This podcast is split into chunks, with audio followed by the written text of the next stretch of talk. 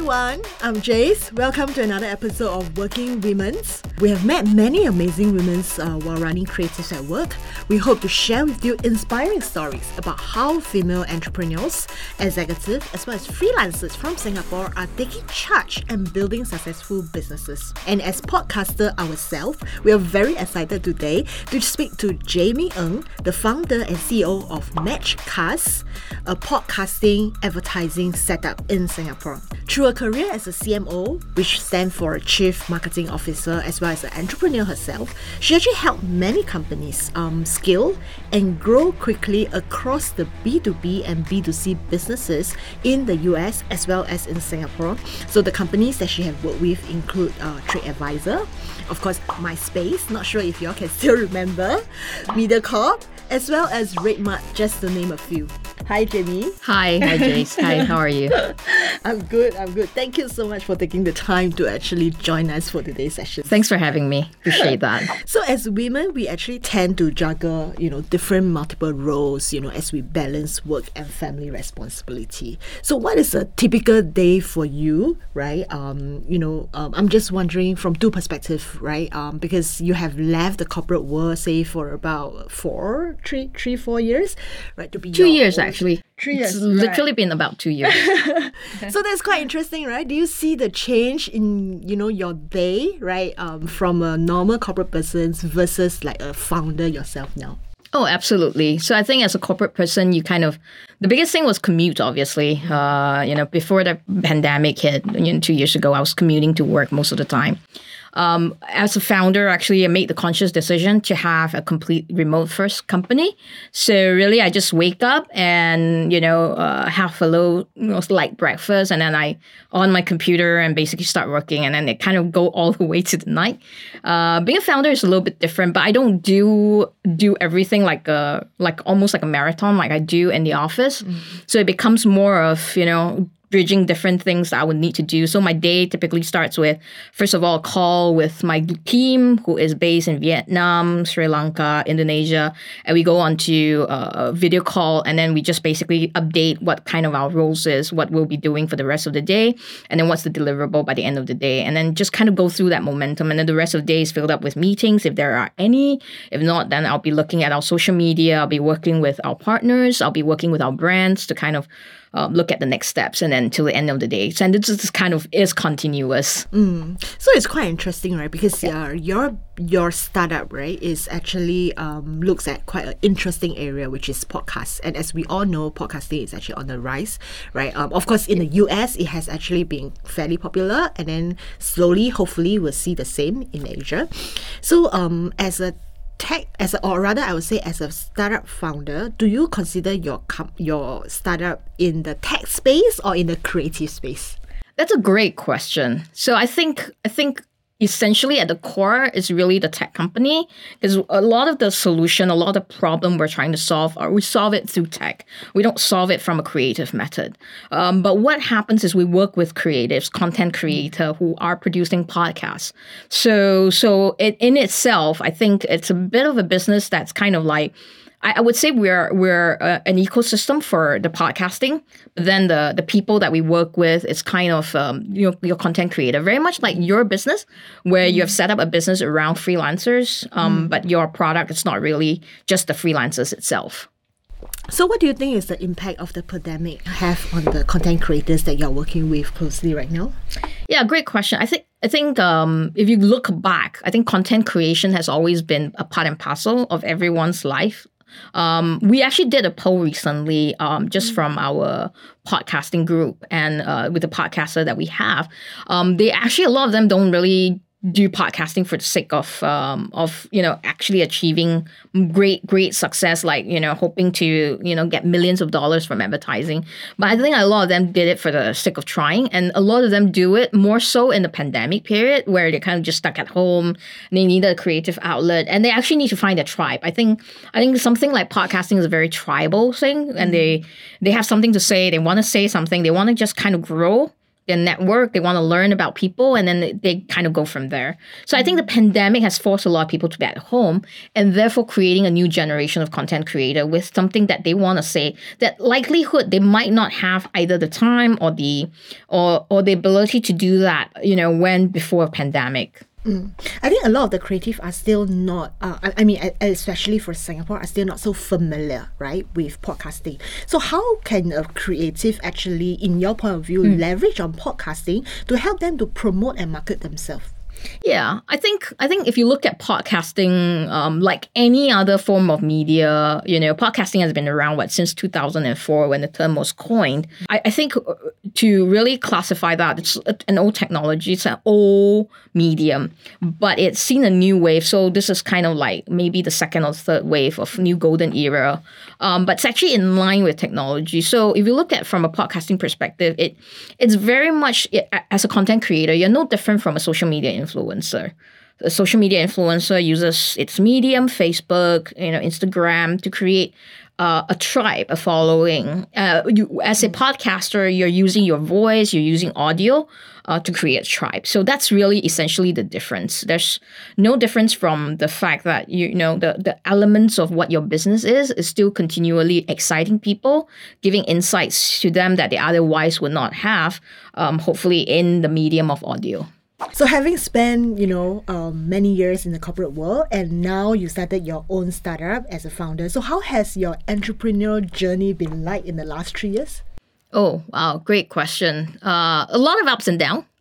so a lot of people liken the entrepreneurship as a roller coaster ride, yeah. and it's very much so. There are moments of time where I feel like, why am I doing this? It's so tough. Yeah. And there are always moments where you kind of, okay, I think I should just go back and look for a job.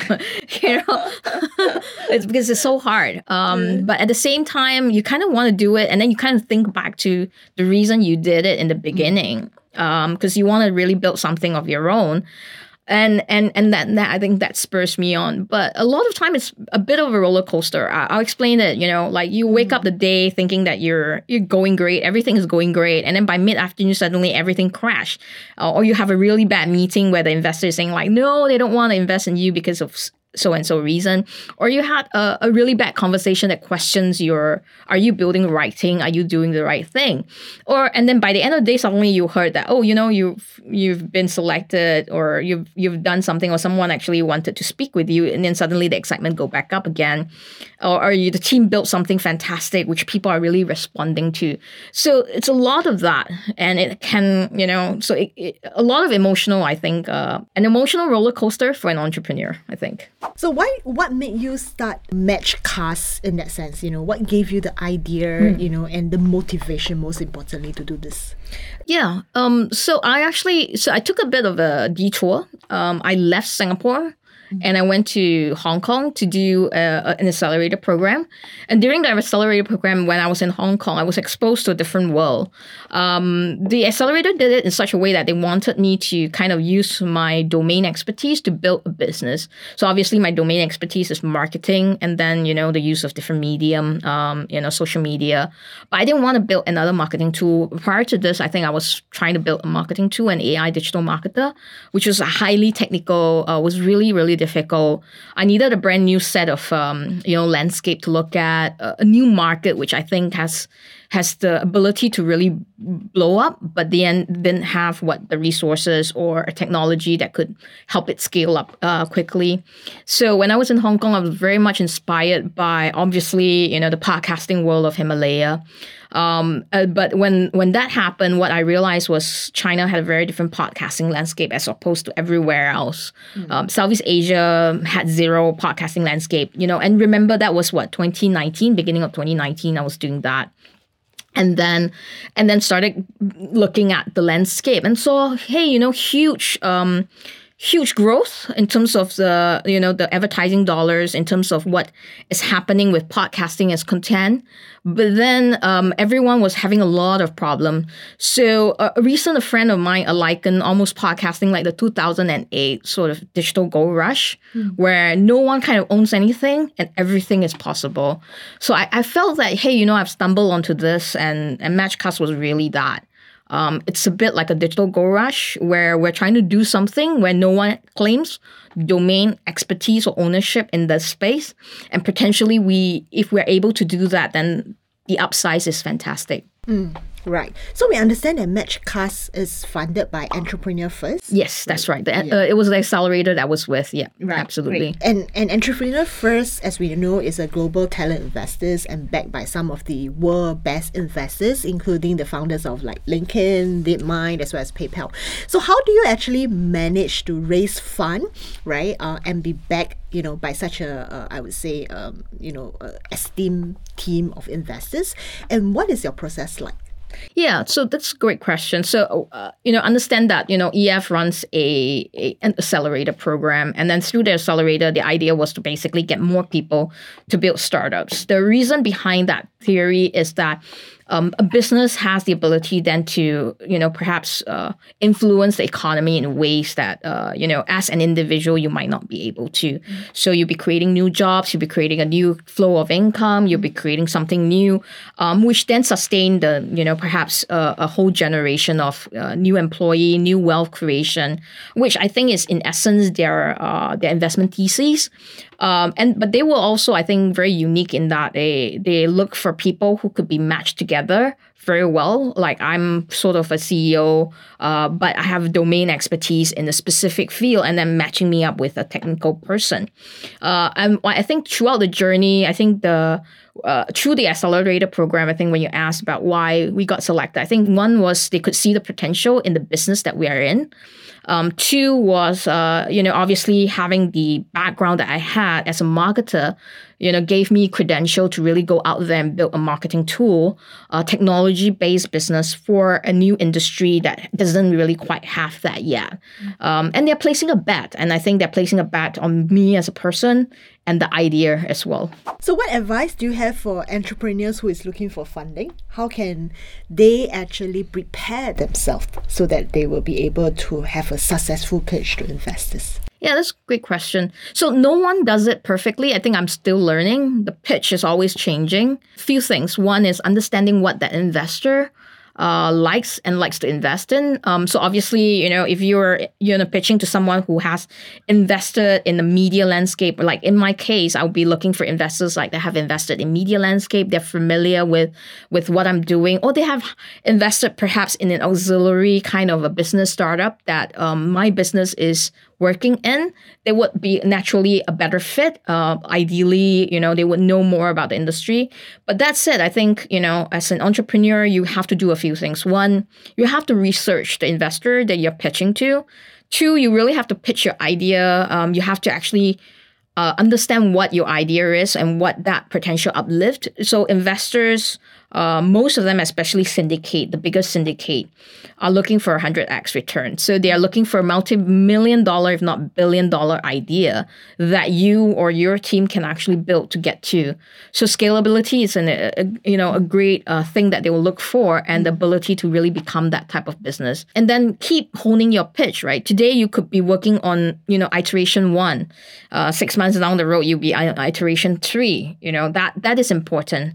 Uh, the ability to keep pivoting and then you know re going back to each investor and talking to them i think it's important covid-19 has also impacted many startups right as we can mm. see you know yep. from your airbnb to many many others as well so um, is your startup also affected by this covid-19 situation yeah, we um yes, in a way, I wasn't as able to travel as much as I would like to. So I travel a lot. Um, I would typically travel like almost every other month, partially because our team is remote and it allows me the ability to kind of go to different market, understand the landscape a little bit, talk to our team, work with them for a while while I'm there in each country. Uh, I wasn't able to do that obviously with COVID nineteen, but we were very lucky. Um, we knew from the get go that we wanted to be a remote first company. So we hired for remote first. So everyone is kind of not confined to an office space. Um, they probably don't like it as much if I'm traveling and I'm in the country and working with them, you know, uh, because they, they would then have to leave their home and commute to meet me.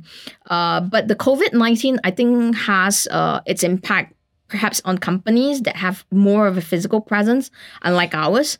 Um, we also have a very small team. So, um, you know, with that in mind, the COVID 19 has actually given us uh, more opportunities, I think, to hire a, a different kind, a different mindset. I, I used to joke that when I was telling people work from home, they couldn't understand. Now I tell people work from home. Oh yeah, they, they immediately. I sometimes I don't even have to tell them. They will see me walking around my house and they will say, "Oh, you're working from home today." Mm-hmm. You know. So I think that's a uh, like that mental shift since COVID nineteen, which I think for better or worse, it's it's it's educating us to a different way to work. Yeah, that's that's the same thing we're seeing we're seeing the shift in the freelance world as well. I mean, prior to that, I mean, I still have clients who say that, oh, you know, I need the freelancers to come in and work with my team. They need to brainstorm. You know, they need to sit next to the creative director. You know, to do the design and all this. But now it's like, no, no, please ask the freelancers to stay at home. No need to come.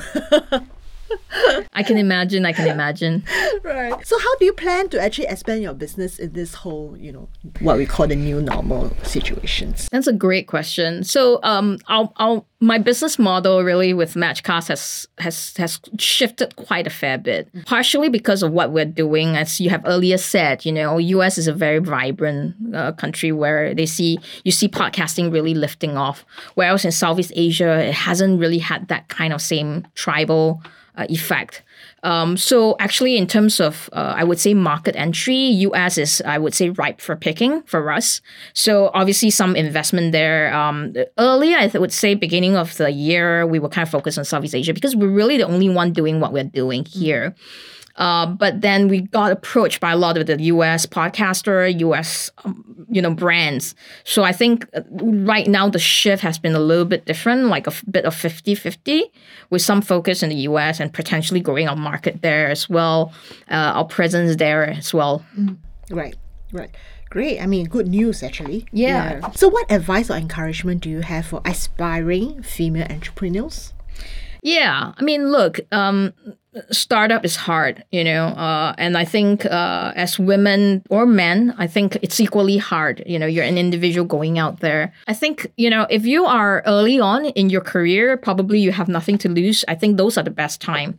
I actually wish I had started entrepreneurship a little bit earlier, um, but then you know at that time, I think you know the, the, the economy you know obviously internet was very very different. I was actually one of the early pioneer of internet so i kind of knew that was very very different um, from a landscape perspective. So um, you know if you're early on in a career i think yeah absolutely you know give it a go. You know you learn the most uh, when you're actually starting your own company.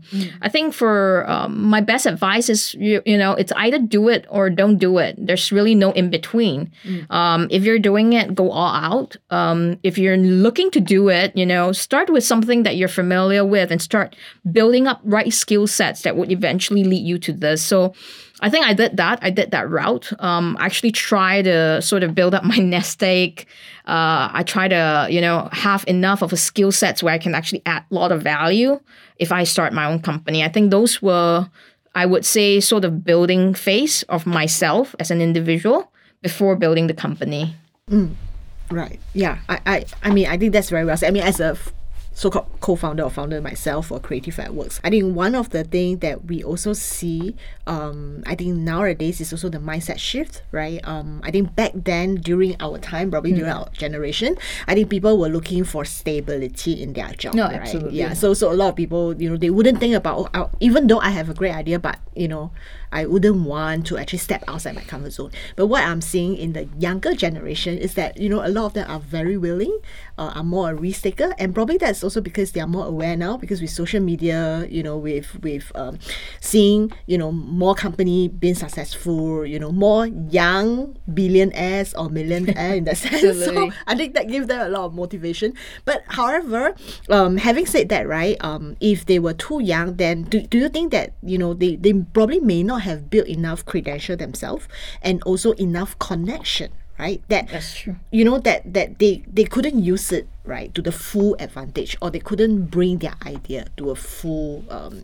uh, uh to, to a full fruition in that sense because they just let that number of years so i think it's a balancing act which is which they they probably will have to consider you know which route to take Absolutely. I mean, there's no right or wrong answer. So sometimes, you know, you look at young entrepreneur, um, you know, it's that they're kind of like a, a, a, clean piece of paper. They don't really know what is difficult. Mm. So, so if you're betting on a young entrepreneur, then you're probably betting on their ability to solve problems, mm. even though they're a clean piece of paper and they're learning mm. everything as they go and they become better and better at it. They're open to guidance. They're open to you know to actually being guided. Um, and then if you're actually betting on a more seasoned uh, executive like myself, mm. you know, you, you, then you are looking for them to actually run the show and then really guide the business in ways that would then speed up the entire process of you know go to market of uh, or reaching a certain scale um, that it needs to be. So I think if you look at that, I think um, there's no right or wrong answer. Mm. Yeah, you're absolutely right. So if you're a young entrepreneur, you don't have a lot of experience. So the only thing that you can do is just work harder than anybody else. Mm.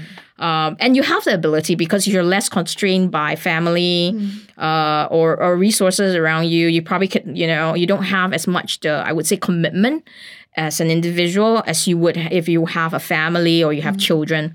Uh, but then that said, you know, for a seasoned entrepreneur, um, the ability to understand shortcuts means, you know, less mistakes, less trial and error. The ability then quickly scale would then, you know, shorten that pace. Um, so yeah, no right or wrong answer. I think both are equally, you know, um, I would say possible. It's just that, you know, what is that ultimate route? Mm. Going back to podcasting, right? So yep. we have been running our podcast for the past three years under the branding Congrats. Freelance Creative Exchange. Thank you, thank you. Right. Um, but of course, I think till now, um, there are still some challenges that we face, right? Um, namely, um, marketing as well as looking for potential advertisers. So how can Matchcast solve some of this pain point for content creators like us? Yeah, absolutely. So the way I started Matchcast was really um, drawing my experience as a marketer and taking the lens of myself as a marketer.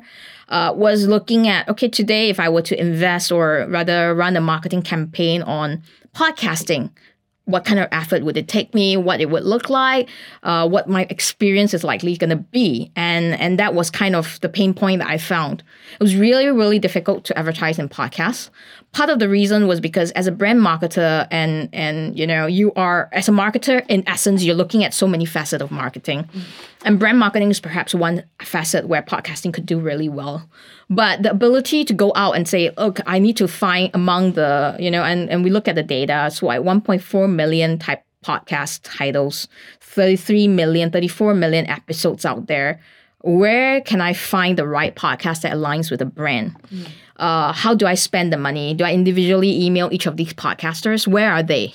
Who are they? So in order for me, take it from a lens of a marketer. If, today, if I were to invest or, or rather want to buy advertising, I will have to contact each individual podcaster. I will have to first find them that are relevant for my brand. And then I'll have to contact each and every one of them. Then I'll have to ask them for their rate card.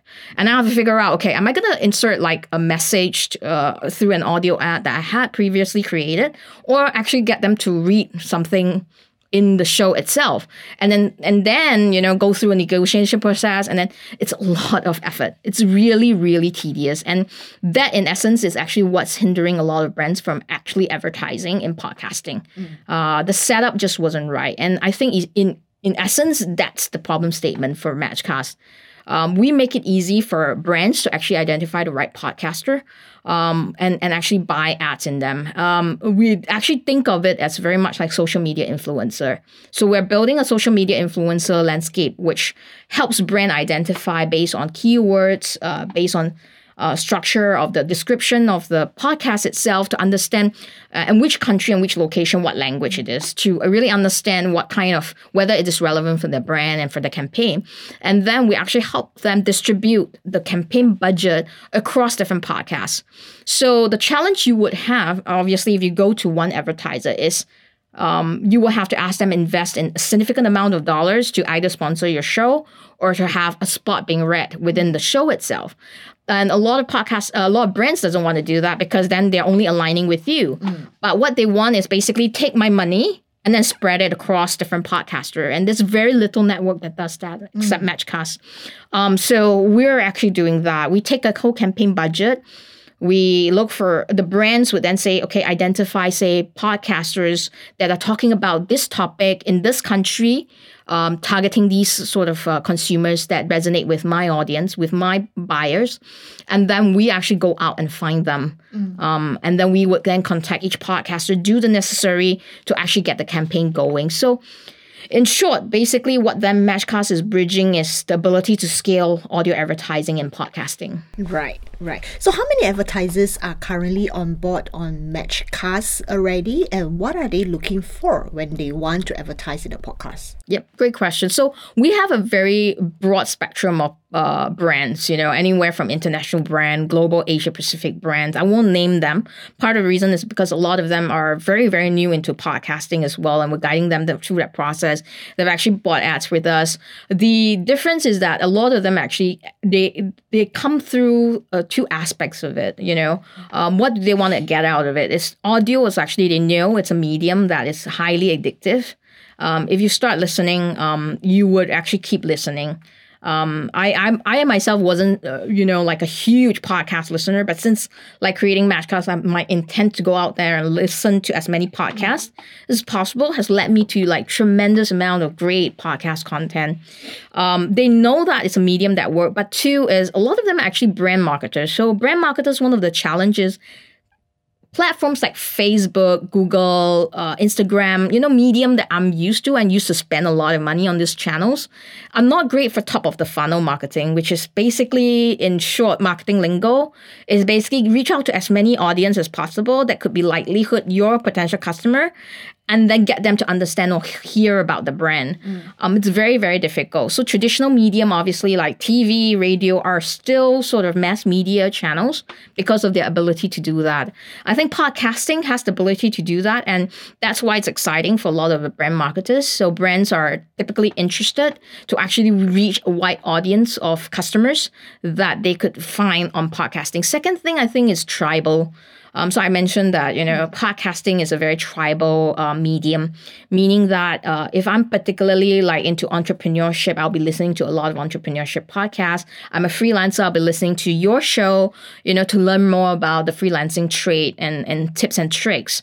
Uh, if I'm a marketer, I'll also be listening to marketing podcasts. Very tribal. Um, sort of a medium and brands like that because in a very tribal environment then probably they can weave in and find identify customers that are within that tribe that both look like them. So if i'm a you know potentially a business that you know runs a software that's targeting freelancer your podcast would be tremendous for me because i know for a fact that freelancers will be listening to your podcast and then immediately you know these are the right kind of customers that i would want to have and it matches the persona of my my pipeline my sales pipeline and therefore I want to be a part of your show. So that's where we see huge synergy, uh, and that's essentially what um, your podcast advertising really, really means. Mm. Right, right. So since the start of the pandemic, right, we also saw like kind of like a podcast boom happening in Singapore, right? I mean, yes. a lot more content creators started to notice of the new platforms, and then and also as you rightly mentioned in the beginning, right? Um, everybody's at home, so everybody want to try to do something different, right? So why do you think more people are actually creating podcasts, um, you know, uh, during this period, right? And what is your perspective on the local scene in Singapore? Yeah.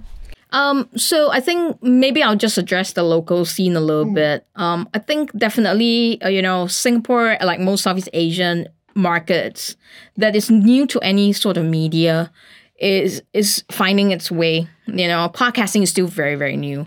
Uh, when I when I mean new, I will liken it always to be behind a lot of markets, like the bigger markets like the U.S. Mm. and bigger markets like China. So obviously, you know, you don't see as many podcaster, uh, you know, in Asia. Uh, in Singapore, making a, a, living out of podcasting as opposed to in the US and China, where there are more of such individual. Um, so I think there's still a long way to go um, for it to be truly being, you know, a, a medium of mass uh, attraction here in Singapore. But within Southeast Asia, I see that trend going. I think the question is how long it will take. About is it going to take one year or two year? Uh, and with uh, the right kind of attention, um, will it scale a bit faster? So the way I see it is, you know, a lot of the a lot of the people are learning from either the U.S or learning from markets like China through Himalaya, and they're actually finding their that you know this is something that they want to do, and they could complement with you know their social media blogging, uh, their content writing, and podcasts become a natural extension mm. of that part of their content creation. Yeah. Yeah, actually, we we do see a lot, you know, of people, you know, starting to start their podcast. Even you know, some of the company themselves, like media companies, you know, starting podcasting as well. But on the other side, we don't, we rarely see advertisers right? uh, or rather, we rarely see people saying, "Oh, you know, I'm looking for podcasting um, um, partners to work with. You know, I'm going to put out podcast ad." Um, and, and of course, this we are talking about Singapore um, scene lah. So I think um, if if there are those that's looking at podcasting as avenue for advertise uh, advertisement, so many are actually looking more like a barter trade, you know, or giving away yep. of free products, right? So do you think this is a situation that is just because the industry is still nascent, right? Uh, and a lot more education education needs to go out there in order for people to understand how it works uh, before we can reach you know the state like in the US or do you think um, is it the issue with the content creators not being attractive enough for advertisers to, to step out in this game? So so that's a great question. So my question is podcasting still straddle between hobby versus a professional production? Mm. and i say this is because um, I was I was in media before, so I was with MediaCorp. It's very different if you're producing a blockbuster versus you are making a short film at home. You know, a blockbuster, you would have the right mindset that I want to get sponsors in the beginning, mm. and who are likelihood going to be the sponsors that would be you know attractive for this blockbuster. So MediaCorp will never produce or commission a show uh, without really actively going out and reaching out to sponsors before the production happens or while the production is going on. Mm. Uh, like providing scripts to the sponsors or even you know people who want to align themselves with the show, the theory or the message that's being brought up. And in cases, shows would be commissioned because uh, you know there's a certain message that sponsor wants to talk about uh, that's important to them, and they would and then therefore uh, commission an entire series of show. So you can see that just from a thinking process, the methodology is very, very different. You're producing something which you know is going to be a commercial hit, and your aim is to get as many people to attract to this uh, to this show as possible. Whereas if you're actually producing a podcast out of hobby, you're not really thinking of how many audience am I going to reach? Is the content going to be something that is you know mass market enough for people to want to listen to, or is my content really something that will address to everybody? I think so. That's the difference. I think uh, why the medium itself hasn't caught up. Mm. Uh, it was very similar in other medium that you could see in social media. Early on, you would create a Facebook thinking that, oh, you know, I can find sponsors to sponsor my Facebook. It doesn't work that way. Mm. You actually have to create a brand of what your Facebook is going to be talking about before brands would come and align themselves with you. Similar in that, in that, in that, in that, um, I would say trajectory of mm. what, what you want to do. Now, second thing is you know why is it difficult uh, it's really because of that mentality. Second thing is i think the ecosystem. As i mentioned a lot of the brands don't want to just go out and say i want to just sponsor one show. Mm. like if i want to sponsor that show then i will want to have a huge creative control over that show because the, the mass market audience is not listening. Unless it's like so mass market like everyone is listening to that show then that makes sense. And then it doesn't matter. I can just, you know, maybe play an ad and I would have everyone hear that. So uh, that difference makes a huge uh, matter for any brand. It's ROI, it's return on investment. So what what happens at Matchcast is we accumulate the power of many many podcasting uh, podcasters as well. So what happens is when a brand budget comes in, we break it down into small pieces, small bite-sized pieces, but enough to sustain each podcaster and they get some kind of monetization through that. But then the brands realize that they're actually accumulating lots and lots of you know goodwill among the podcasting you know the listeners and they're getting traction so basically take for instance what i'm trying to really say is that a brand would want to split up the entire budget across multiple podcasts that attract all of their audience or spend it all in one show that attract every one potential audience that would be in that show.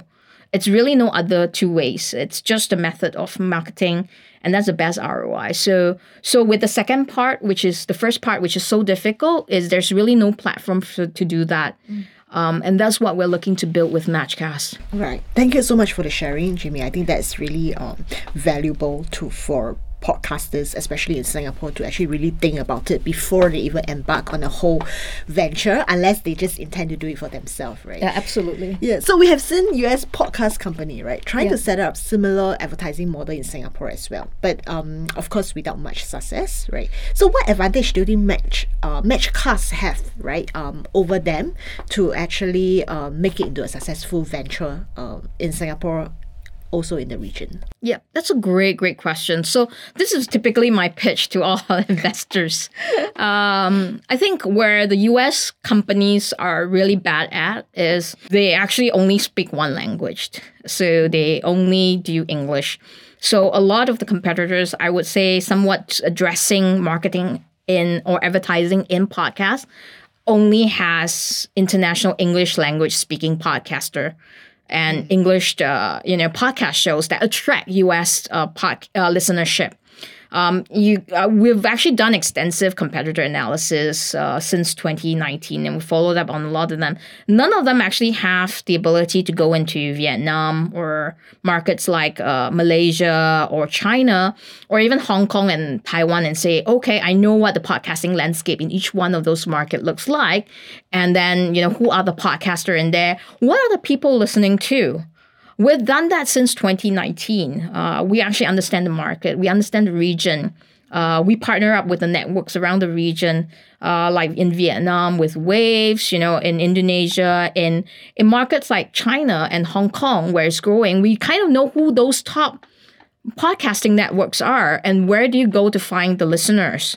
Uh, a lot of time that's where i think the us tech companies have a disadvantage. They don't really understand the language and the nuances e- with each region what the listeners are what are they excited about what are they listening uh, what content is being produced on a regular basis in each one of those country.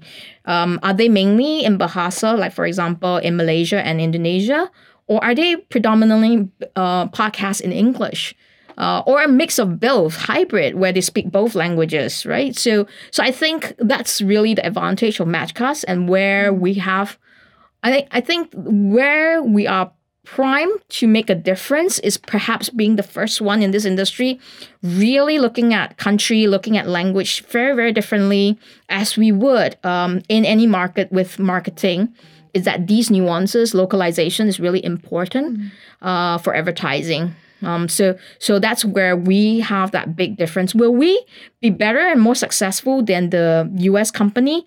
I think we will be more successful at understanding the region than they are. Uh, but then again, it depends really on the market. Um, my excitement is that these market will grow, and then we are primed to reap that profit when this industry grows. Great. Thank you. Thank you so much, Jamie. I think it's really an insightful discussions. Um, and today, you know, we learn more about podcasting and great to know that there's players like Matchcast that is coming on board to actually help us, you know, to monetize, right? And, uh, you know, to, to, to kind of open up a new revenue streams for content creators. Thanks for having me, first of all. Right. Thank you so much, audiences, as well. So, thank you for joining us this week. Subscribe to our show, Freelance Creative Exchange. Check out our Freelance Creative Exchange website. Join our Creative at Works community on Facebook as well as Instagram. So, have a wonderful week. Till then, stay safe and healthy. Bye, everyone. Bye. We hope you enjoyed our Working Women series. Thank you so much for your subscribe, support, and feedback over the past three years. 2020 has been a challenging year for most of us, especially for the self employed and business owners. This is why we interviewed a variety of professionals from all walks of life to give a wider perspective on how it has impacted all of us and how we can pivot in this new norm. We hope you found some of the insights and advice shared valuable. If you need any help at all, please reach out to us. We wish you the best of health. Do take care, and we'll see you back here in 2021.